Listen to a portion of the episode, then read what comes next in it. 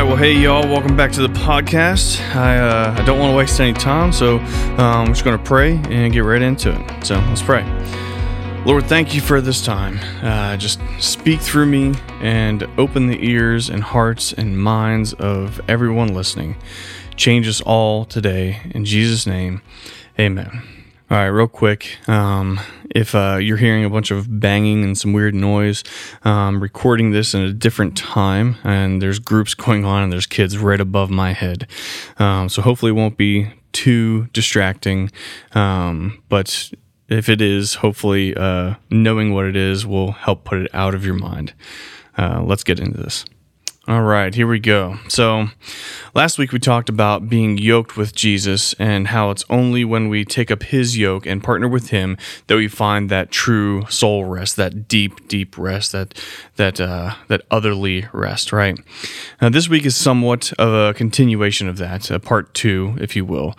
This week I want to talk about uh, how we receive and keep that peace and that rest. And uh, the basic way you do that is through rhythm. Right? Rhythm. Um, most of us listening are musicians. Um, some of us are drummers, but uh, sorry.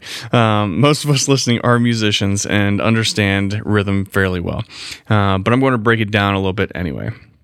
So if you think about what rhythm is, not just musically, but just in general, it's basically an action that is repeated with predictable and consistent regularity. And that's not like Webster's definition. That was just me thinking of how to explain rhythm. Um, an action that is repeated with predictable and consistent regularity. Um, if an action is not repeated, it's not really rhythm, right? Um, if it's not predictable, it's also not really rhythm. That can be probably argued, but um, uh, if it's not consistent or regular, it's not rhythm. There's something regular about rhythm. There's something repeatable, predictable, consistent, regular. Um, if it doesn't really meet these qualifications, then it would probably more aptly be classified as something random. Um, and there's not a lot of success associated with anything random, right? Um, now, of course, you know, things can surprise you, but uh, what we're aiming for is regular peace and rest, something we don't have to hope for, but something we can depend on. Um, when we look at Jesus, um, I think there are two things we see in Scripture that show us his routine and his rhythm. Uh, the first thing that we see, and this is not really chronological, just first thing I want to talk about. First thing we see is that he withdrew, and it was often early in the morning, literally before the sun came up, um, to pray alone. He would often withdraw early in the morning to go away and pray by himself. And this would most likely include meditating on Scripture as well. You know, we need to remember that, you know, he was a rabbi. Excuse me. Um, that uh, Scripture was a big part of his life for sure.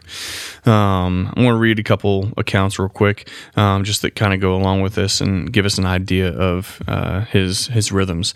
Mark chapter one verse thirty-five says, "And rising very early in the morning, while it was still dark, he departed and went out to a desolate place, and there he prayed." He went out to a desolate place. He was all alone, nothing really around him, and there he prayed. Rising very early in the morning while it was still dark, he departed and went out to a desolate place, and there he prayed.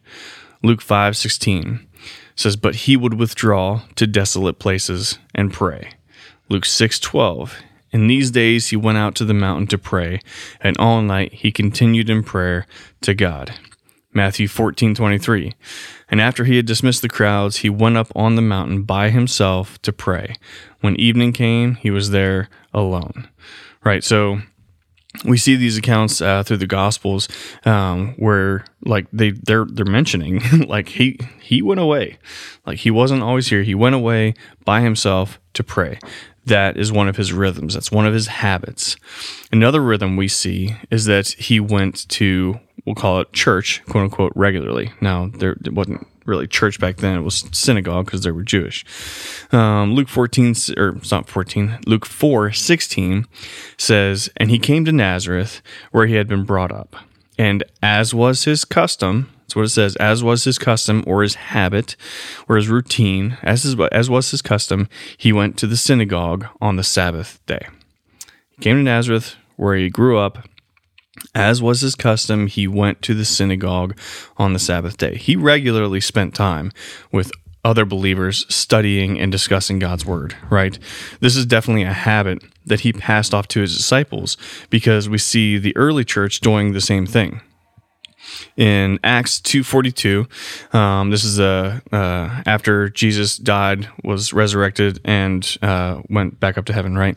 Um, uh, Acts two forty-two says, "All the believers devoted themselves to the apostles' teachings, uh, and to fellowship, and to sharing in meals, including the Lord's Supper, and to prayer," right? This was a regular thing they did. They devoted themselves to these things. Same rhythms that Jesus had, he taught his disciples, who then passed it on to other believers. And this was definitely something Jesus did intentionally. He modeled it for them. He lived it. He made sure that they saw the importance of it, so they would repeat it. Okay, he made sure that they saw the importance of it so that they would repeat it. Daily getting alone with God in prayer, early morning if you can, and studying and meditating on his word and spending time with other believers. These are the rhythms that Jesus lived, and they are the rhythms that keep us in that place of soul rest that we talked about last week. That place of soul rest, because it's how we yoke ourselves with Jesus. It's how we partner with him. We do the things that he modeled for us. You know, when he said, "Take my yoke," this is what he's talking about. We're spending time with Jesus, um, getting alone with him in prayer, meditating on his word, spending time with other believers. That's how we get to that place of soul rest. Let's pray. Father, Jesus, Holy Spirit, thank you that you didn't leave me guessing. Thank you for living and modeling what a life of peace and surrender and rest and devotion looks like. Help me follow and replicate the life that you lived. In Jesus' name, amen. All right, guys, take some time, pray, listen. Let the Holy Spirit show you the rhythms you need to change in your life, the rhythms you need to institute in your life.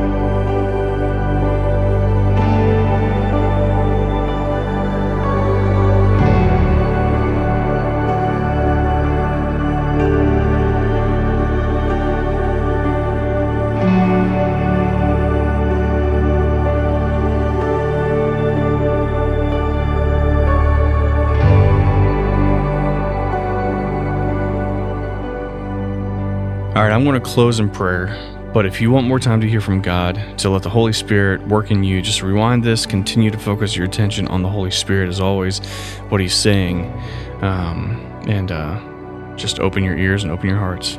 Let's pray. Father, Lord, I need rhythm, I need routine, and I need habits, the same routine and habits that you lived out, God. Help me prioritize my life in a way that ensures I receive that soul rest and get rid of all the habits I've created that conflict with those priorities in my life. In Jesus' name I pray. Amen.